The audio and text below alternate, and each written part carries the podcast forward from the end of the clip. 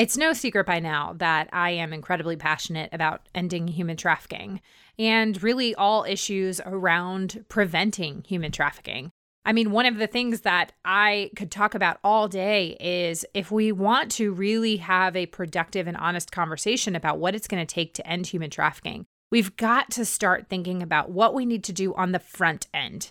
How do we keep people from falling into the trap of human trafficking or having to work in brothels and all of the issues around that? And as we know, one of the biggest factors in preventing somebody from falling into the trap of human trafficking is by providing a job, education, opportunity, sustainable economic opportunity. This is how we end human trafficking. Well, my guest today found herself in a really unique position in which she started a social enterprise that is caring for women escaping human trafficking and exploitation in East Asia.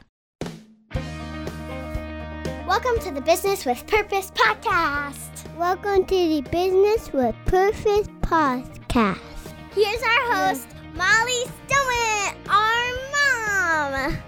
Welcome to the Business with Purpose podcast. I am your host, Molly Stillman of Still Being Molly, and this show is all about bringing you the stories behind the brands, companies, and small businesses that are changing the world. Each week, I interview an entrepreneur, CEO, nonprofit director, community leader, or just an incredible person who is trying to make a positive impact, not only with their personal life, but also with their career. My goal is to show you that no matter what you do for a living, you can make an impact wherever you are. My guest this week is Jenny McGee, the founder and director of Starfish Project, a social enterprise that cares for women escaping human trafficking and exploitation in East Asia. Jenny started her work by visiting brothels every week and building relationships with the women and girls who worked there. She found that many of them had either been tricked into working in these places or they came from incredibly desperate circumstances. Most had very little education and many could not read and write. So Jenny began Starfish Project to provide alternative employment and educational opportunities for these women and girls. Starfish Project began with five women working around a kitchen table and has grown to employ over 150 women since its beginnings. Today, Starfish Project has two women and children's shelters and reaches thousands of women every year through their outreach programs. 100% of their profits are reinvested into their social mission to restore hope to exploited women and girls. Without further ado, on to my conversation with Jenny. Jenny, I am really excited to have you on the show today for quite a few reasons. One, I have been a fan of Starfish Project for a long time, and you have been on my list of guests that I want to have on the show for years, like four years now. So this just feels like a long time coming. So I'm really happy to have you. wow. Well, it's such an honor to be here. Thank you for having me. Absolutely. And then, secondly, this is pretty much like a big milestone because um, for my listeners, I have mentioned before that I typically record in a recording studio in my husband's office. Well, you are the first guest that I am interviewing during COVID 19, the coronavirus. And so I am currently recording in my closet. So this just feels very different. And obviously, you know, we are living in a really different time. And I had considered for a while, I was like, well, maybe I just won't do any interviews during the coronavirus. Maybe I'm just going to hold off. And then I was like, no, that's silly. We're just going to go with it. My listeners are awesome and are going to just, you know, we're just rolling with the punches, right? Yeah, that's great. so I want you to start off by giving us the Jenny 101. That's what all my guests do. Just tell us who you are and kind of you know where you're from and how you got to where you are today.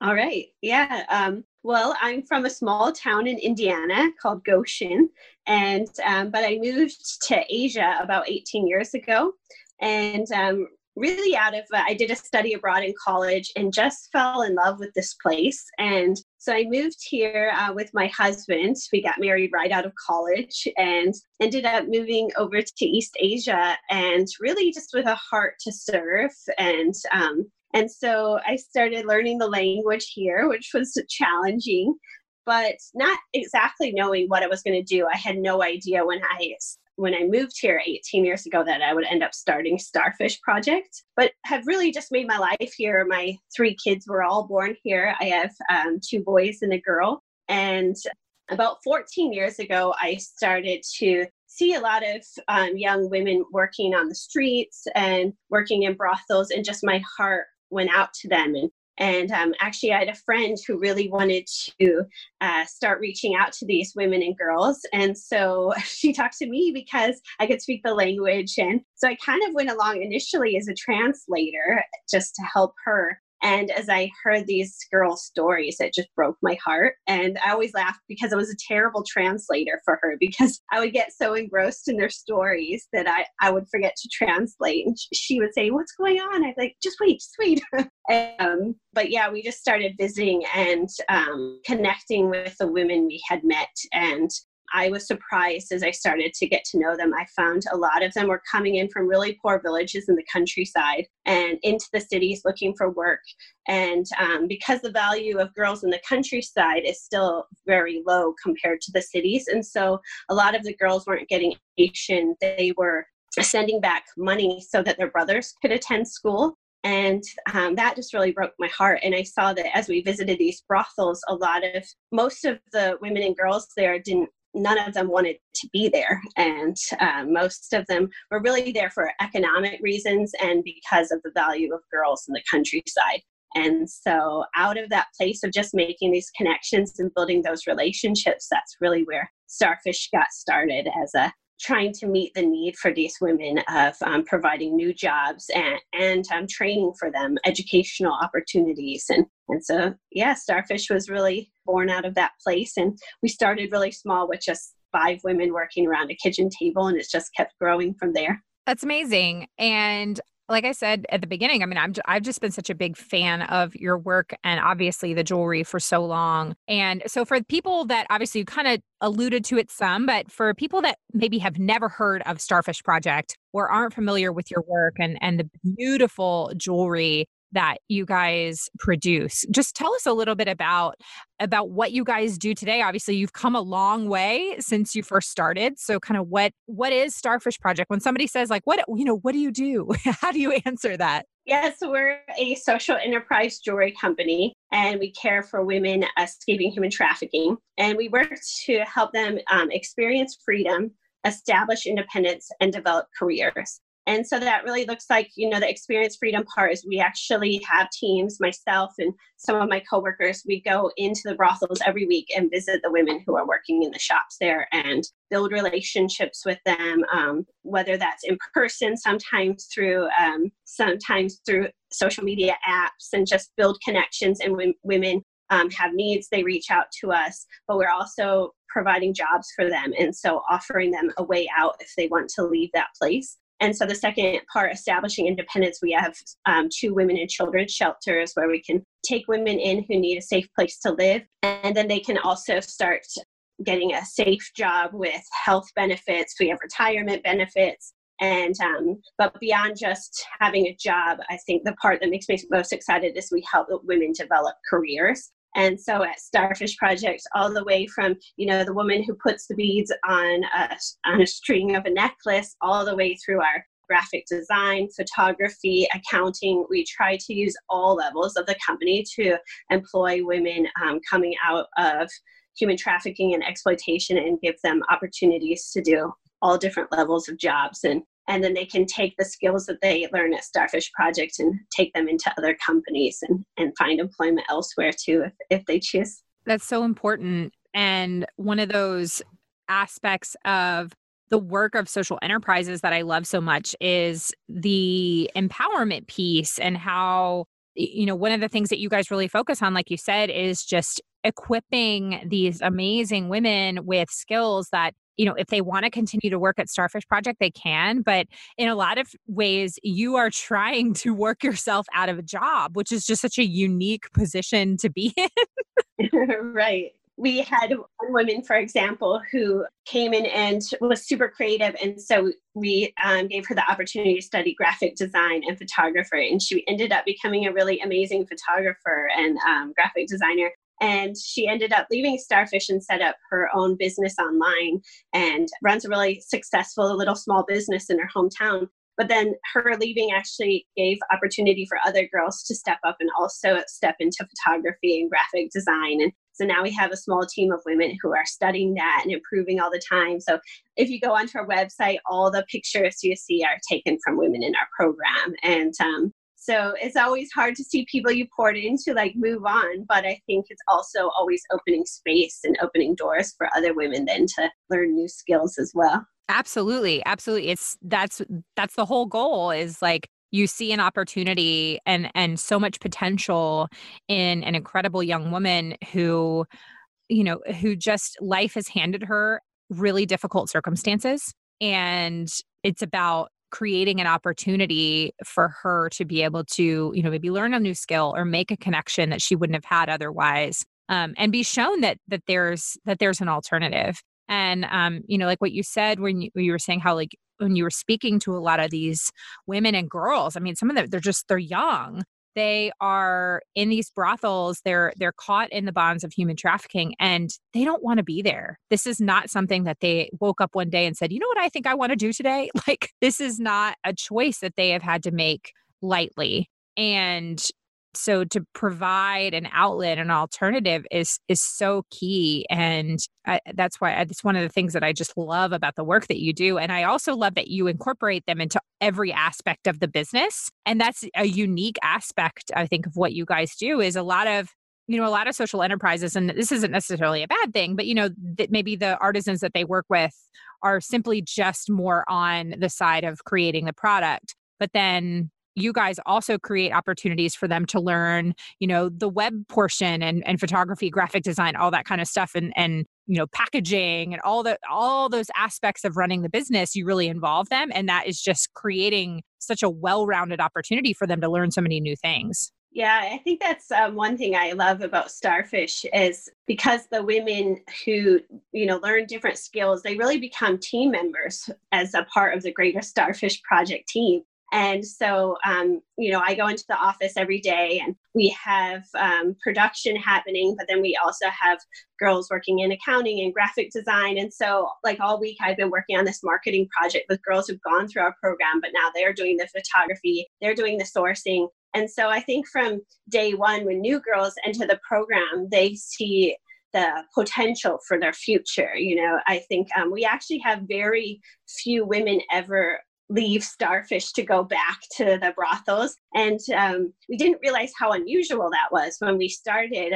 We were one of the earlier groups to start working in this space. But over time, I started looking at like statistics and found a lot of organizations had a ton of women would actually go back into the brothels. And we hadn't had that experience. And I think a big part is when they come in, they can see right away, you know, this girl came from the same background as me, and now she's a photographer this girl came from you know she had very little education too and now she's studying accounting. And i think from day one even if they start you know on the production line and they're just doing very simple tasks in the beginning they can see the potential for their future. And um, so i think that also does a lot to bring them hope as well.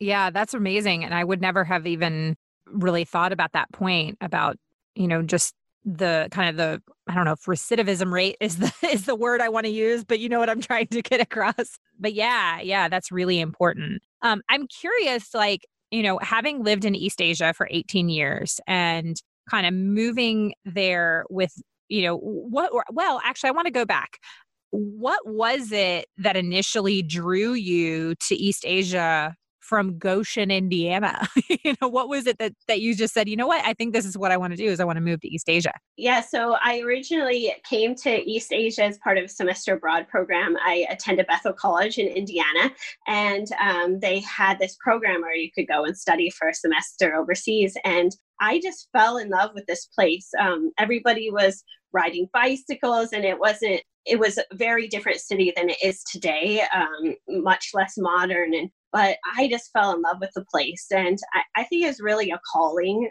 when I look back, people ask, you know, why did you love this place so much? And I'm not exactly sure, but I just feel like some place you just have a burden for and a heart for. And um, so it really felt like a calling. And I was 19 when I first came on my semester abroad. It just opened my eyes to this whole other world that was just so completely different than anything I had experienced.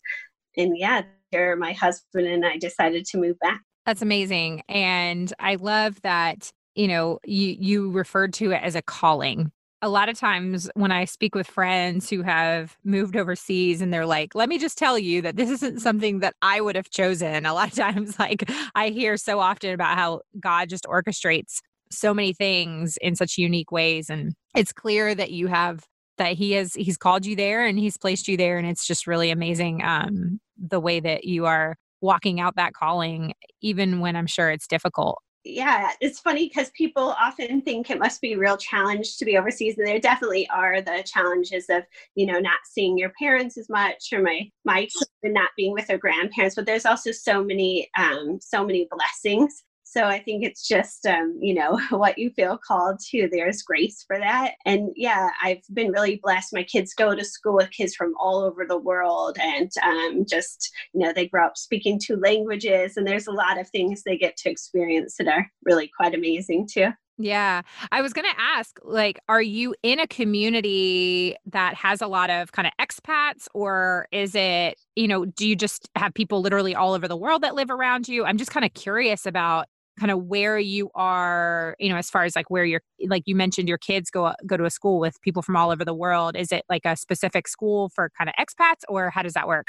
Yeah um, well it's kind of interesting in this huge city. I actually live in a migrant village and um, my family is the only like foreign family in the village. So it's very interesting place. People here um, come in from all over the country to like find work in the city. And um, so it's pretty chaotic and crazy. Even my other friends from you know who are from the city they will come into our village and like why do you live here but um, but most of the women we reach out to come from the migrant villages and um, are migrants themselves. They came into the city looking for work, and so we just felt like that was our community. Those were the people that we were working with every day, and so we wanted to share life together. So we live in this migrant village, and um, but then my children go to an international school where there's kids from all over the world um, who attend there. So it's kind of this interesting mix of cultures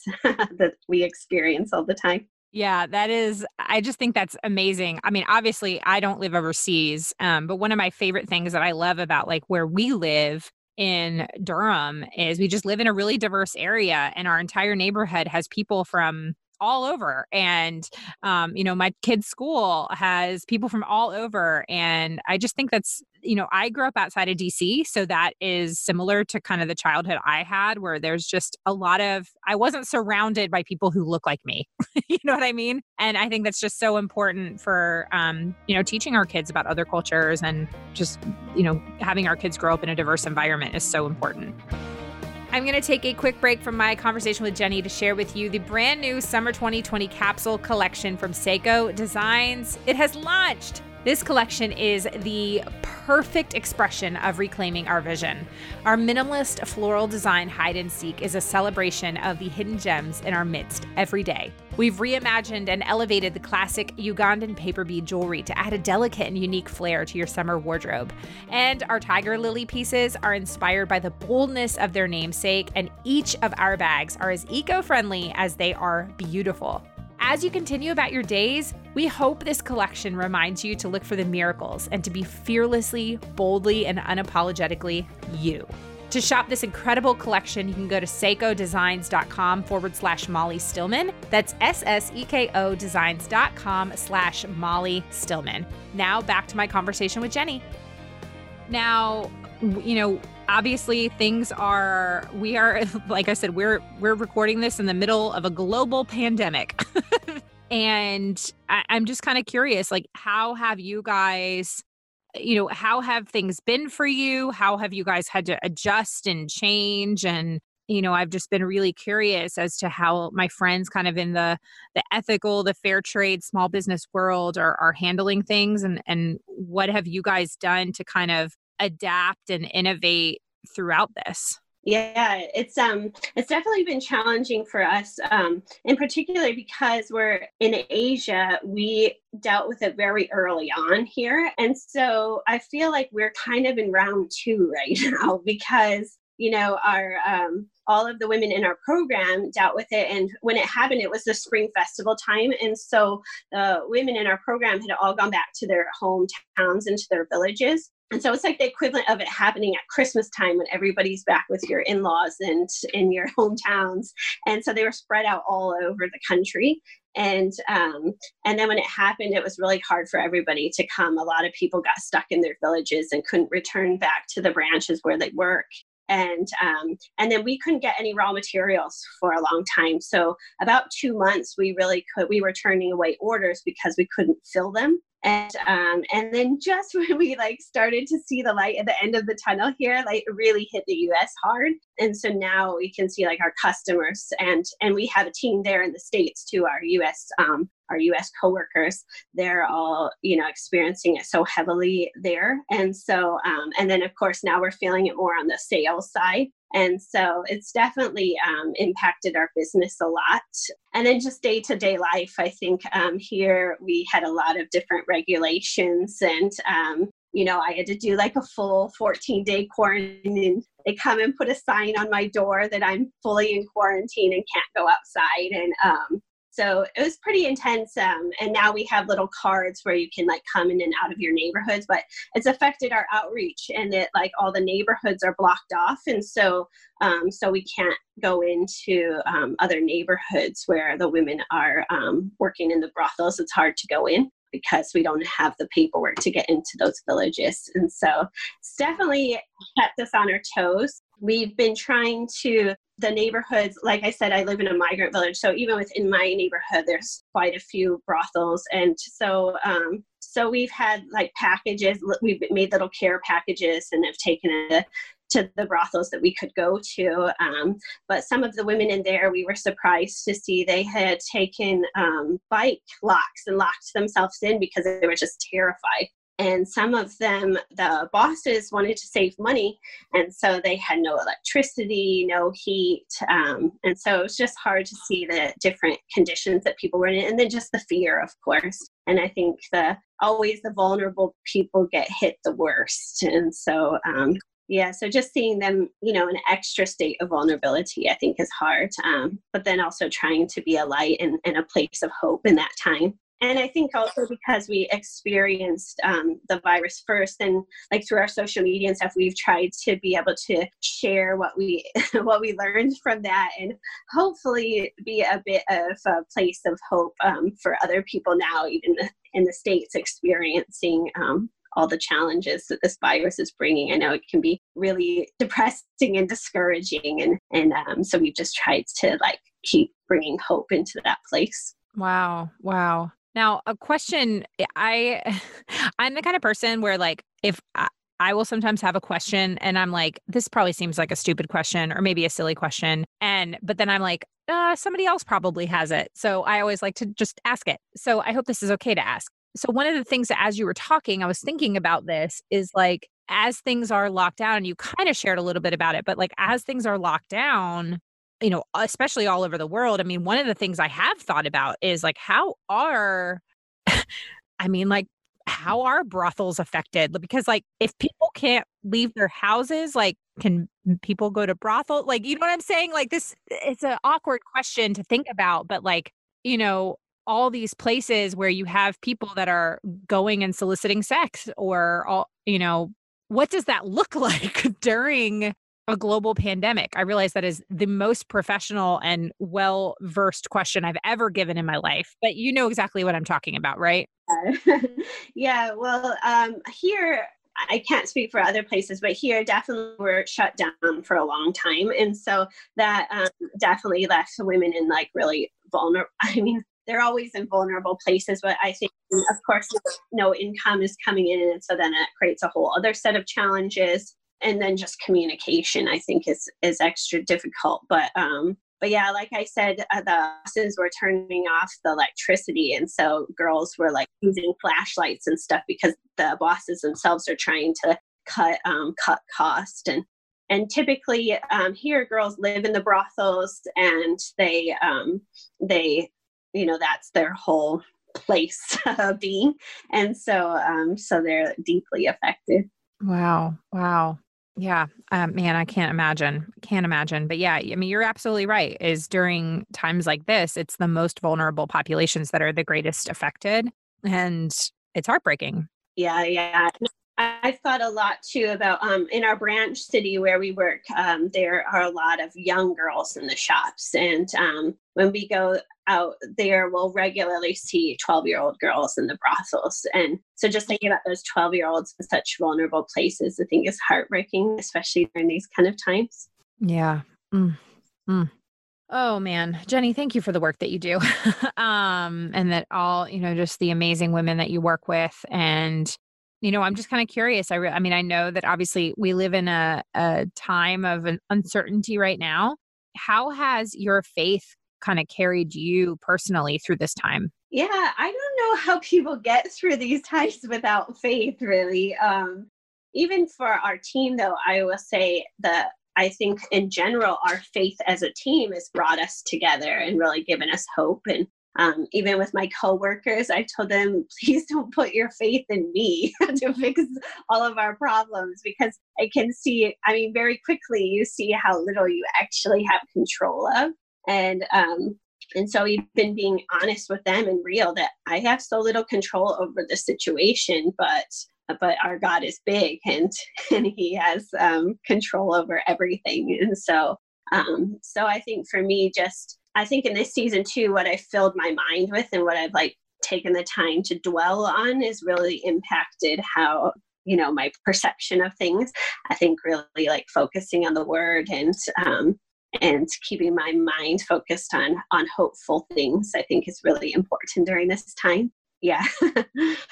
Yeah i absolutely i absolutely i mean i've started and ended my day every single day with focusing on gratitude and you know, starting my day in in the word and that has been so important for my mental health during this. But I agree. I, I always, I'm like, I just don't, I don't know how you get through something like this um, or any trial or tragedy or tribulation that, that we go through, how you get through it without faith. You know, the, the hope and the promise that we will be stronger on the other side, even though maybe it doesn't look like it right now. yeah. So what is, you know, in the future for for Starfish Project, what is your your hope and your prayer for for Starfish Project over the next, you know, you kind of look in the immediate future and even kind of down the road? Yeah. Well, we've really been working on growing our business. I think I can see very clearly the clear correlation between the amount of jewelry we sell and the amount of people that we can help. So we've we've really been working hard to grow that business so that we can you know the different job opportunities and, and be able to just help women get out of the brothels. And um, so we've we've really been um, trying to form larger partnerships with um, other retailers and, and trying to expand starfish as far as we can take it. And so we're just excited about some of the um, partnerships we've made and and and growing our our projects into yeah, being able to sell as much jewelry as possible so we can help as many people as possible. Absolutely. That's a great goal to have. um, well, Jenny, uh, before we go, I want to transition just a little bit to ask some just kind of fun, get to know you questions that I do at the end of all of my episodes. And it's one of my favorite parts of the show. So, Jenny, are you ready for the get to know you round? sure. Okay. So question number one, this is a, a very time specific question, but we've, you know, we've been talking about COVID and coronavirus and all that kind of stuff. Um, but I wanted to know, like, what are you learning about yourself during COVID 19? Mm, that's a good question. well, I think one of the big things is just how I like to be in control. And when you don't have, you quit I, I just realized that's something I've always struggled with, and you feel like you've come so far, and all of a sudden in this situation, you realize, hmm, I still have a lot to learn. and um, I, one of my mentors uh, early on, he told me to um, really pray about even about um, starfish, just regularly saying, Lord, this is yours, do with it what you will. And that's been something I've been praying for a long time. And, uh, but during this season, I've had to speak that out a lot more. yes, yes. Oh man, I'm right there with you. Okay, question number two. If you were a professional athlete, what would your walk up, your hype song be? Like when it was time for you to, you know, step up to the the plate, when it was time for you to, you know, hit those free throws, like whatever whatever it is, what is your hype song? um, that is a good question. Um, I don't know why, but "We Will Rock You" is just in my head. yes, anything Queen. and I just think it has such a good beat, and you know, gets you pumped. I like it. No, that's a great choice. That's a great choice. I'm a big. I'm. I love Queen, so I'm. I'm here for that. I love it. Okay, in 40 years, what do you think people will be nostalgic for? Oh, Hmm, that's a good one. Maybe like printed photos. oh, yeah. Because even already, you know, when my kids were little, I started making books, but then quickly you end up with all of it on your computer. And it's rare you actually like print the photos. At least I speak for myself. It's rare I print the photos. But for my 40th birthday, my mother gave me a photo album that she had like put together of my childhood. And it was so, especially because I live overseas, I didn't have a lot of stuff from my childhood. And that was just so meaningful for me that she had like taken this time to put it together. I love that. That's a great one. Yeah, it's like one of the possessions that means the most to me because, um, yeah, just so much like care went into it. I love that. Yeah. I, I, you know, I was actually talking with my husband about that the other day. It's just like, I have actually this kind of, I mean, I think it was like a toy box, toy chest that is really now just filled with all these photo albums, but it's all photo albums from like my parents' wedding and like my childhood, like my baby years and stuff. But I don't have anything like that from, I don't know, the past 20 years, 15, 20 years. so that's a good, that's a great one. Um, I love that. Okay. And then my last question is what does it mean to you, Jenny, to run a business with purpose? Yeah, I mean, I think for me, I have the great fortune of being able to work side by side with women who are being transformed every day. You know, we have women come in who are looking at the ground because they're too, they feel so much shame they don't want to look you in the eye. And then a couple years later, they're managing a team or they're a great photographer or they're making jewelry so quickly and training other girls how to do it. And I think for me, getting to work side by side with these women as partners in building a business and then being able to watch them change and transform and, and myself learn so much and grow and grow together with these women i think for me that's such an amazing privilege and you know the essence of a business with purpose mm. I love that. I love that. That really is the essence of a business with purpose. Uh, Jenny, this has been such a joy and a pleasure um, using technology, Zoom, to, which everybody is using right now, uh, to talk you know, on basically opposite sides of the world. It's pretty incredible that during this time we can connect in this way. Thank you for the work that you do. Thank you for uh, Starfish Project. Thank you for following God's call on your life. And um, thank you for being my guest today. Well, thank you for having me. It's been so much fun. Absolutely. Okay, friend, I would love to know what you loved about this episode or maybe something that you learned. If you do, let me know on social media. You can find me at Still Being Molly or at Business with Purpose Podcast on Instagram or Facebook. And don't forget to use that hashtag Business with Purpose Podcast. Thank you so much for listening to this week's episode. If you are a first time listener of the show, welcome. Be sure to visit the archives for past shows featuring incredible entrepreneurs and business owners who are literally changing the world with their businesses. And if you are a regular listener of the show, thank you so much for tuning in week in and week out, and thank you for your support. Be sure to head on over to iTunes, Spotify, Google Play, Radio Public, or wherever you listen to podcasts and click that subscribe button. Clicking that subscribe button helps to make sure you never miss a new episode of the show. And while you're there, would you just take a moment to leave a review for me? Leaving a review really just helps me to know what you're liking and how the show is personally impacting you. As always, this show is produced by the amazing team at Third Wheel Media. Thank you so much for listening and go do something good with purpose on purpose. Now go do something good with purpose on purpose.